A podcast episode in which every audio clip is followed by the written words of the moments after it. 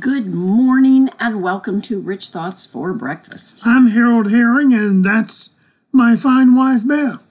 Hallelujah. And amen. On this wonderful Wednesday, the 17th of January. That's right, the day our son was born 40 years ago. That's it. Wow. Happy birthday, son. Yes, We love amen. Today we're going to talk about overcoming attacks of the enemy. There are times, frankly, when I weep as I pray for those partners and ministry friends who need deliverance from sin, debt, sickness, lack, addictions, Addictions. addictions, hurt, depression, despair, and hopelessness. Hmm. Recently, as I was praying, the Lord led me, and then you and I talked about it. The seven things every believer should know about how to be delivered from the enemy of our spiritual, emotional, and financial well being. Before you were ever attacked by the enemy, God had already planned your deliverance and victory. Think about this now. Before you were ever attacked, God already knew what was going to be happening and He planned your deliverance and your victory. That's it. It's just mm, bringing it into manifestation. Number one, deliverance comes from those who aren't afraid but trust God in, you know, exactly where they are. And when you are attacked, you go, I trust you, Jesus. Exodus 14 13, 14 13, New International Version says, Moses answered the people, Don't do not be afraid. Stand firm and you will see the deliverance the Lord will bring you today. Hallelujah. The Egyptians you see today, you will never see again. This one verse contains five great pieces of advice for those who are under attack uh, by the enemy. First, and this is no exception, do not be afraid. You give place to the enemy when you're afraid. Don't be afraid. Don't be afraid. Second, spent a whole year talking about that last year yeah, we did. stand firm. Don't give in. Don't give up. Don't back down. Don't get discouraged and sit down or walk away. It's coming. Third, you will see your deliverance. The Lord promised you'll see it. You may not see it now, but you're going to see it because He has a way out for you.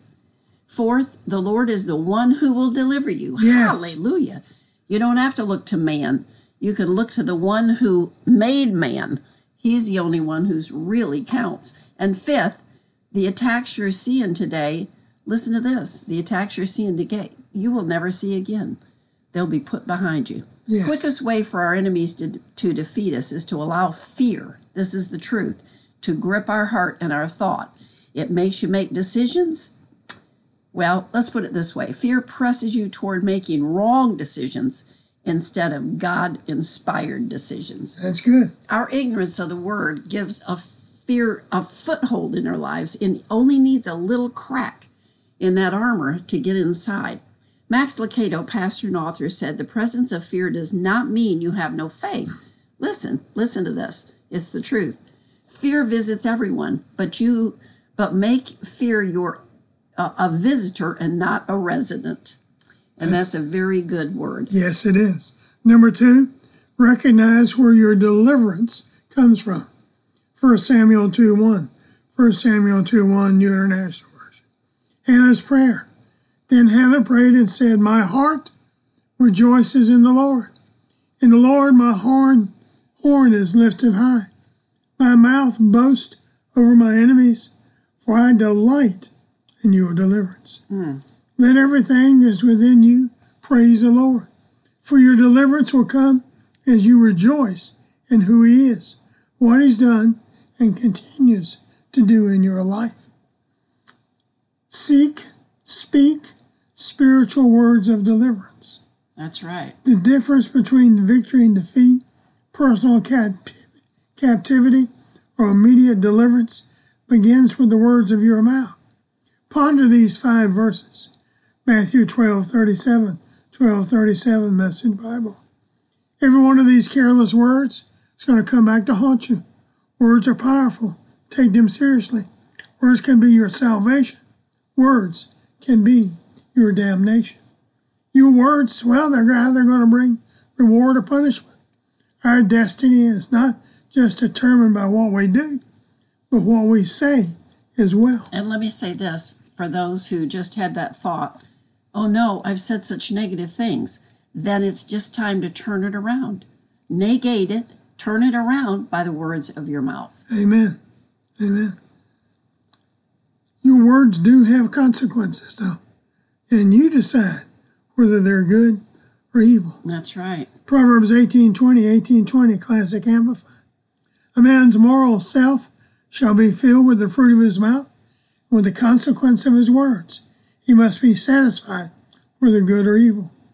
Words, well, they'll either bring life or death to you, but decision is all yours. Proverbs 18:21, 18:21 Message Bible. Words kill, words give life. They're either poison or fruit. You choose. When you change how you think and what you speak, then you'll never have to worry about saying things you shouldn't. Proverbs 18:20, 18:20, Contemporary English Version. Make your words good. You'll be glad you did. Words matter. God created the universe with words. All God's work is done by words. Mm. Number three, deliverance comes when you get in front of your battle. In Second Chronicles 20, verse 17, Second Chronicles 20, verse 17 in the New International Version, it says, You will not have to fight this battle. Take up your positions, stand firm, and see the deliverance the Lord will give you, O Judah and Jerusalem. Do not be afraid, do not be discouraged. Go out to face them tomorrow, and the Lord will be with you. Amen. You position yourself for victory over your enemies by getting out in front of your battles, by speaking the right words before you ever face the battle. King Jehoshaphat positioned the children of Israel for victory by seeking God and sending the praisers out before the battle. Praising God will do a lot for you. Praise Him for what He's already done. I mean, this is a way to ensure victory in your life is to praise God. When you enter His presence, it says actually, we enter His gates with thanksgiving and courts with praise. The hosts of heaven are unleashed on your behalf. Your enemies will be confused and flee in the very fear they sought to put on you. So we want to make that statement again. You could even write it down, carry it with you if you're fighting and battling fear. Your enemies will be confused and flee in the very fear they sought to put on you. Wow. Great sentence. Number four, where you go for deliverance when things get rough. Mm-hmm. Psalm 32 7, 32 7, King James. Thou art my hiding place. Thou shalt persevere me, Preserve. preserve me from trouble. Thou shalt comp- compass me about with songs of deliverance. Hallelujah. Selah.